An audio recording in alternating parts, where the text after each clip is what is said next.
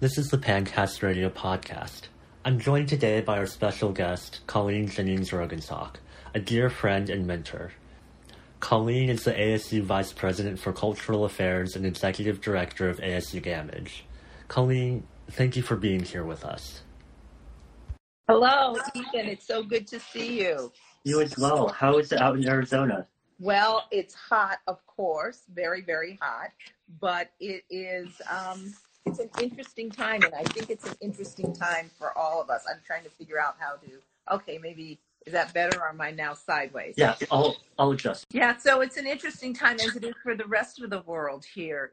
We're just doing some partial reopenings, so salons and some other things are openings at the same time. People are still sheltering in place we are uh, hard at work, both in, I am hard at work, both in New York and here in terms of live arts and culture on the stage. I'm working with the Broadway League as I am on the Board of Governors to help reopen Broadway and get the road flowing again. What sort of steps do we need for that to happen? Well, I'll tell you, one of there are a couple of very important things. One of the whole issues of social distancing doesn't work for theater. It doesn't work on Broadway. It doesn't work on the road. As you know, we have 3,000 seats, so we're a pretty big house. But in order to have a Broadway show back in on the stage, we really need to be able to sell the tickets and have people come in. So part of that is really talking to your legislators about social distancing. Really, it's not only on the city level, but the state level, because every state will make that decision. It's not a federal decision but also contacting your federal legislator certainly would not hurt at all. We're also looking at efforts of getting tax credits to have the shows remounted so that they can come onto the road. Once everything shut down, you know, there was no revenue sources coming in. So there's some tax legislations that are going to the federal level to help and support Broadway and the road. So those kinds of things. And if you follow us on the Broadway League website, you can see all of that information. Also, there's a number of different kinds of uh, newsletters like Broadway Briefing, which follows pretty closely a lot of that information. And so, how do we um, gain the trust back from the public, though? Well, that's a very good question, Ethan, and that's something else we're working on. For us at ASU Gammage, and I myself, I've been conducting a series of town halls, and I've had two so far, and as you know, we have upwards of 22,000 subscribers. So we've invited them to come and give us information and feedback. I've had a third open um, evening with our Gammage, Golden Gammage investors. And these are individuals who invest in the theater. And we had an evening social hour, you know, which is now you can Zoom social hours everywhere. And we've just been talking about what will it take. And there are people who immediately, we have 14,000 subscriptions sold for next year alone. And there are people who are just ready to come back. They say, we'll wear a mask, we will, you know, wear gloves, we'll do whatever, and we'll come back. Then there are some whose uh, immune systems are compromised, who are of a certain age, who said, not only will we not come back, we may never come back. I just wrote a letter to subscribers who have been our subscribers for over 30 years, and they just said, we're, we're elderly, our health isn't good, we love Gammage. We love everything that you've done. We wish you the best. We just won't be able to join you anymore. So, so, you know, there's going to be that give and take. It's the same thing as mega sports and mega churches and live theater. We are all in kind of that same area of looking at social gathering and where it will take us. Arizona State University is hard at work, as are many labs across the country working on vaccines, working on um, stopgaps, just busy working in that milieu and working with data to say, hey, now we can have, we in fact, as you know, Arizona State University, we're going to have in-person education in the fall, so we'll be welcoming the class back. I'm sitting on a number of task force at the university that deal with what are going to be our sanitation protocols, what will the situation be like for students in classes, Will some of the classes be remote learning, even though students are on campus, or will it be a mixture of you know, smaller classes, in-person learning, larger classes, remote, or what we are now calling Zoom rooms, where some of the students will be in the room and some of the students will be online and then there'll be a flipping back and forth. So we're exploring all of those things. And I think one of the things that everyone has to remember is that we are in a fluid situation. So what I am telling you right this minute, right at this time, tomorrow will be different. Heck, by tonight, it could be different. Right.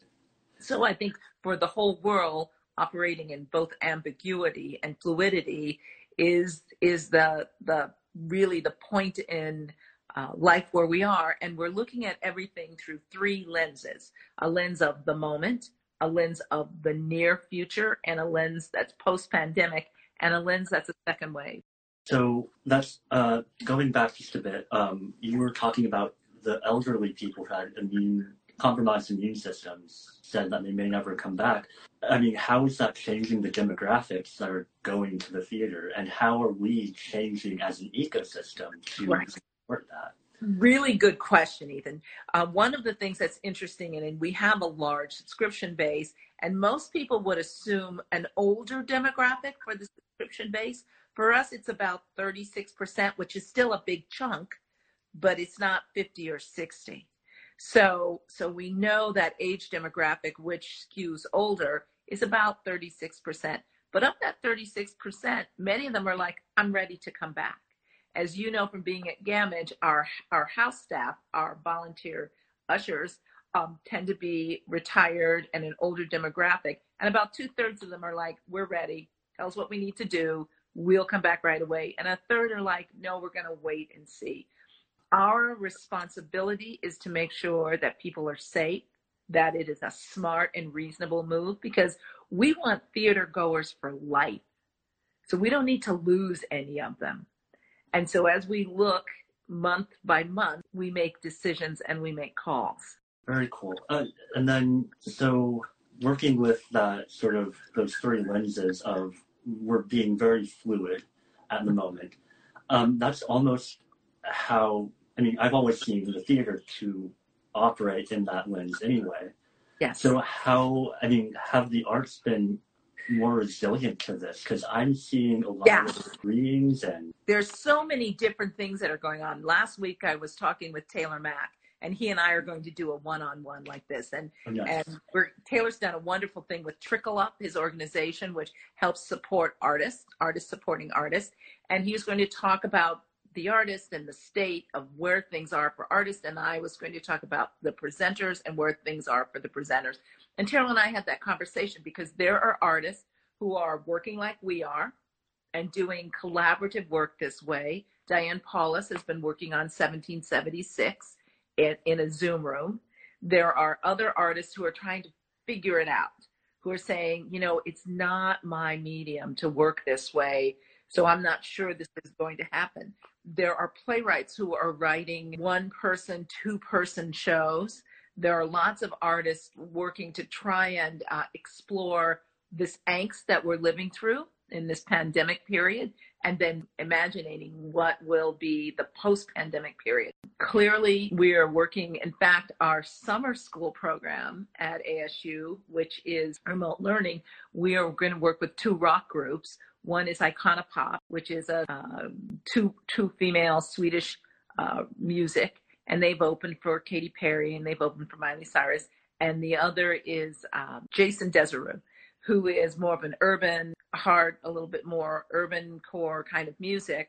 And we're going to do it live, and it's going to only be the students who are in summer school who get an uh, entree into it. It will be done in Zoom and it will be done in their studios. So they each have respective studios and that's where the work will be done. But there's, there will also be Q&A.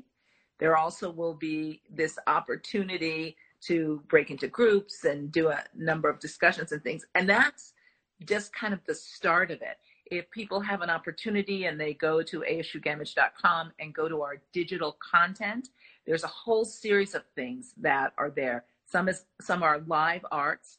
So we have uh, Daniel Bernard Roumain, who worked with six young uh, ASU students who are in, in various genres of film, dance, music, theater, and they were to have performed with National Sawdust at the National Sawdust in, in Brooklyn.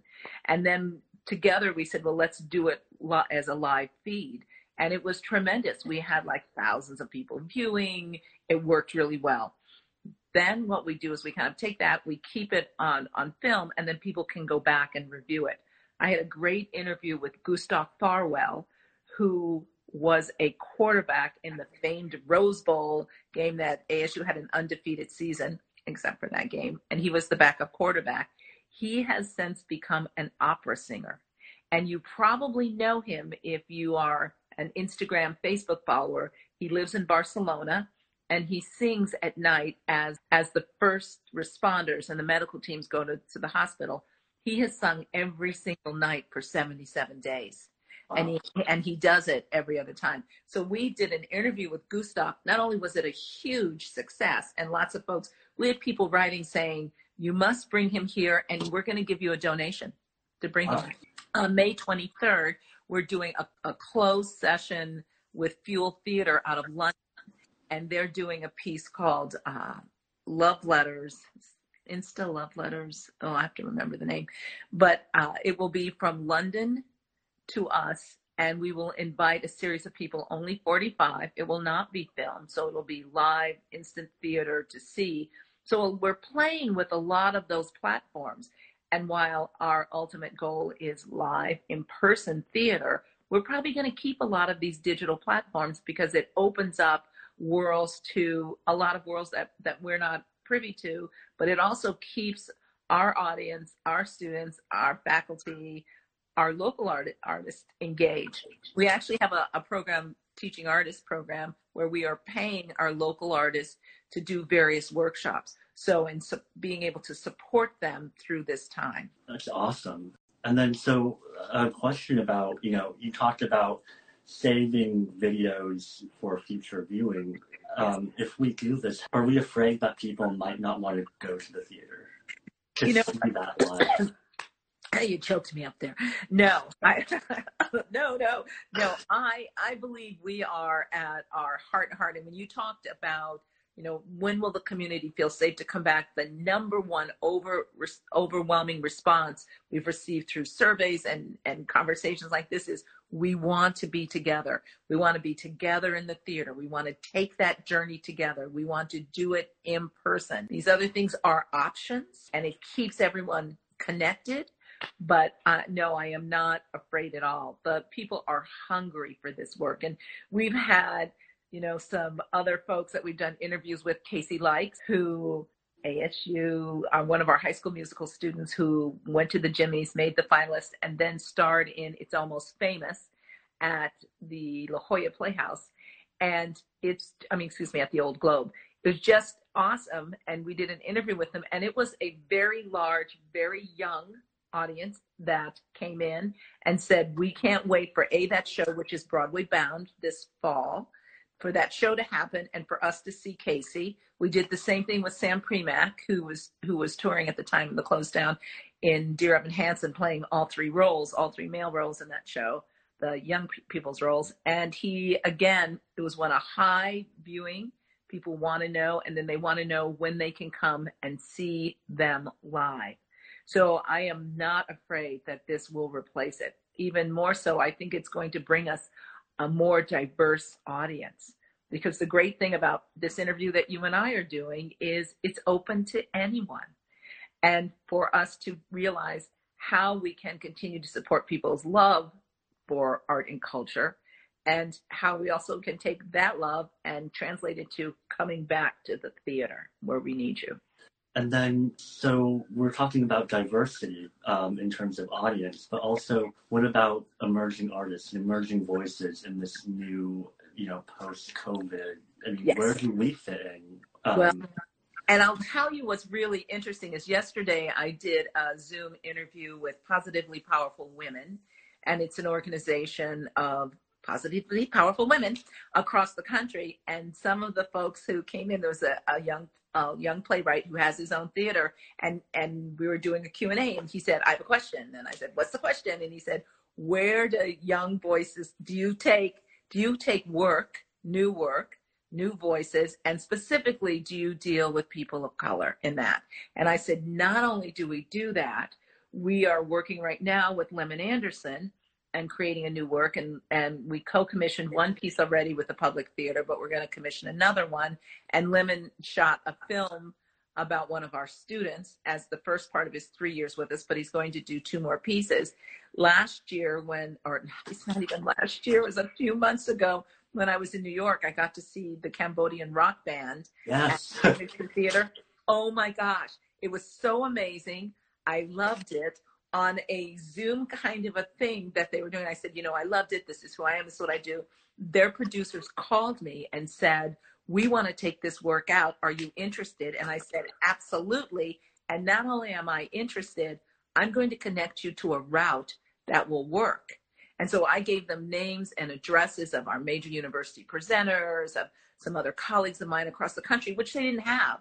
And, and they began then to build the route. And we are still fingers crossed, committed and hoping that this works. And it will be uh, in the winter, um, January, uh, February is the tour route that it planned. So we're really, truly looking forward to that. And that was just, you know, one of those.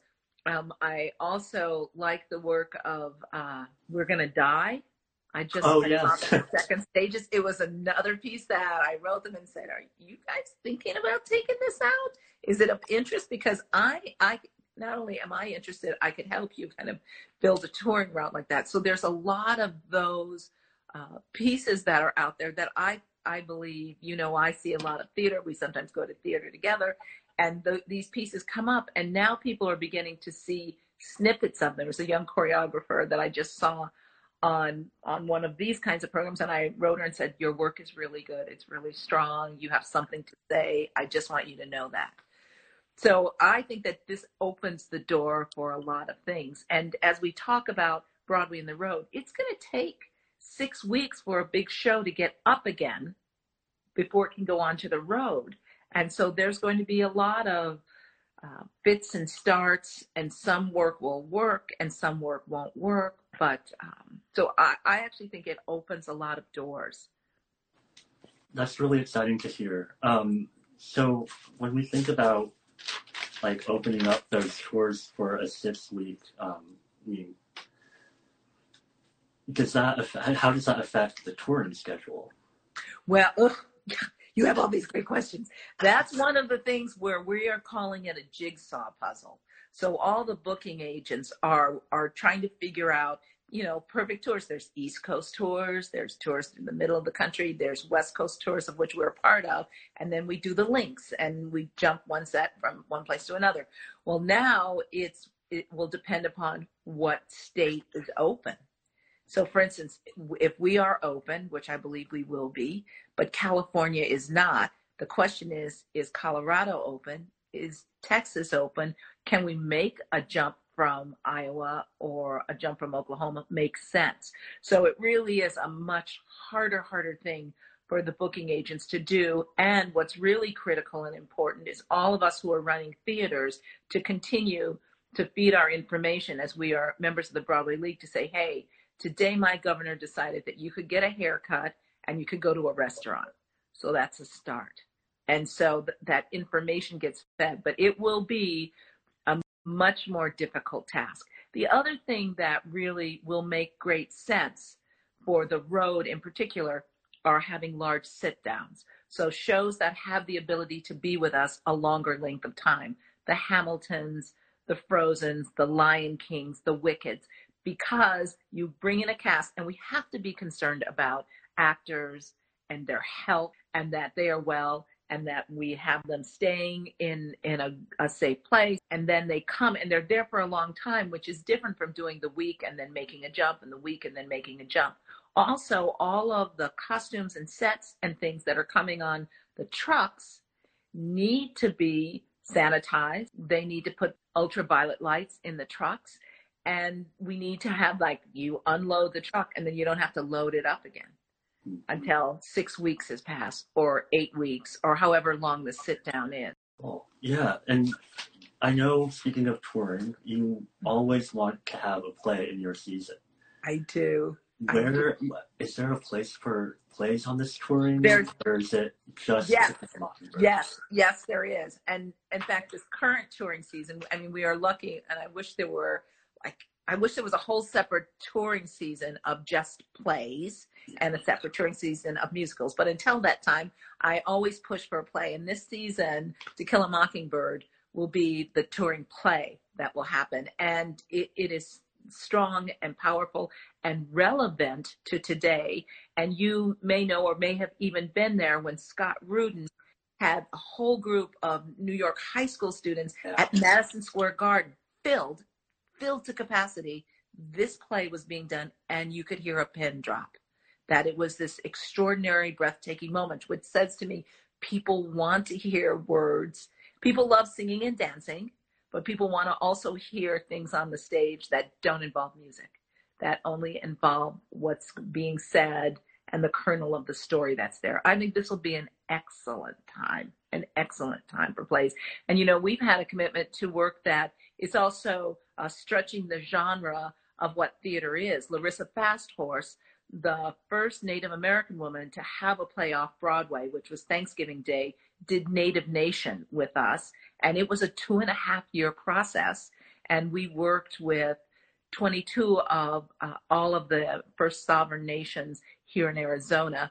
We did the piece first at the the um, Gila, uh, no, at the Pima Maricopa Indian Reservation, and then we did the work at the Indian School, which was downtown, which is no is which is now a museum, but in the park there and it was extraordinary. And how she writes is both engaging and witty and uh, strong, very powerful. So I think that there will be lots of those kinds of things, especially as we begin to think about all right, so if we don't get social distancing, I always have my ideas that reach beyond, but why not do work in a stadium? Why not have, and you know, we have Sun Devil Stadium and we have a program, ASU 365, and we do a lot of things in there and to have people spread all the way around, have the stage, but have the jumbotron on. And so all of a sudden, people can be there, be engaged in a different way. And I think we're going to have to think about those things. I think about the whole notion of drive in, and we're looking at a drive in screen that we would purchase, and people could come in their cars, but the performance would still happen. And then you would also have it on the screen. Um, obviously one of the things and i know that we have to think about this with with our actors is it has to be safe for them it has to be safe for you to be in a rehearsal space together we also have to recognize and that's why sit downs make a lot of sense because if one performer gets sick gets the virus the cast is done you know it's it's over so those kinds of things are are thoughts and processes that we are having and how the, how you connect to an artist and how we can have the performance, but we may not have the talk back. We can have the performance. We are probably not going to have the cast party. We can have the performance, but we won't do any stage door meet and greet because we just are now in a new world and thinking about how to do that. But we may have the talk back on your radio as you are driving back. You know, we're in the West, so everybody has cars, but on cell phone or what have you, as you are leaving the theater, you can hear the interviews being done. So we'll be looking at different ways of doing those things. These kinds of podcasts will be great and important as we are in the pandemic and post pandemic um, future. So, just one more question before you go. Why is it? Why didn't the theater sort of embrace those technologies before? Because previously, I've I've only seen like, uh, I guess Ivo Van Hove does the video screens, but everyone right. else, I'm like, they're pretty much standard plays right. or musicals. Right. I think uh, necessity is the mother of invention. That's kind of my own one cliche for uh, the day. And it this pushed us in that direction. And I think every sort of cultural change, major shifts have happened because of either a highly religious experience, a cataclysmic experience, uh, those kinds of things then force us to rethink about what we do and who we reach and how we are. And but now that we've done it, as I tell people, even though we will go to everybody is healthy and well and the theater's open again, we're still going to do these things. These our digital platforms, our digital content is, is serving a more uh, a better high time, you know, so that it isn't just the one shot where you're sitting in the theater, but it's multiple times that you can become engaged. We've even found we are doing backstage tours uh, digitally, and we have a great audience for that Like people nice. are like they really want to be want to see what backstage is about. And since you've been in the theater and I've been in the theater, we I think we sometimes take for granted that that going to see where the magic is being made, where where the creativity happens. People want to know. People absolutely want to know that, and they want to feel again high touch as much a part of the creative process of the creators of the performers that it's um it's something that being separated, now we long to be as close together as possible. Yeah. And then, I'm sorry, I did say one last question, but actually, one last question. Um, okay, okay. Uh, what advice do you have for emerging artists um, looking at the three lenses of the moment, the near future, and post COVID? First of all, these kinds of things. Get your work on as many digital platforms as possible. And this is a great time to contact all sorts of theaters, whether they are LORT theaters, League of Regional Theaters, whether they are community theaters, whether they are university presenters. Because guess what? We're all looking for content. So this is a great time to get your work, either readings or actual performances or interviews in front of folks saying, hey, I've got this content and I'm and I'm available. Mm. And so I, I think that's very important while we're in the throes of this pandemic. As we get part of the way through, I think artists who are working on pieces that are performed in smaller venues and spaces, which means fewer people can be there, makes great sense. Larger pieces don't make sense because we can't financially afford to size down the house in terms of six feet and six feet. I think we did, you know, our house is 3017 and we had our, our TD sort of map it out if we did six feet and there'd be about 250 people in there. And if you're doing a Moulin Rouge for 250 people, we can't pay the actors. You know, we can't pay the crew. We can't pay the musicians. Um, yeah. Also, we can't even put the mus- musicians probably in the pit. Uh, so, so I think to really think about the size and the scale and how work comes and goes, and then to co- continue this platform, and then when it's done, you you've built relationships.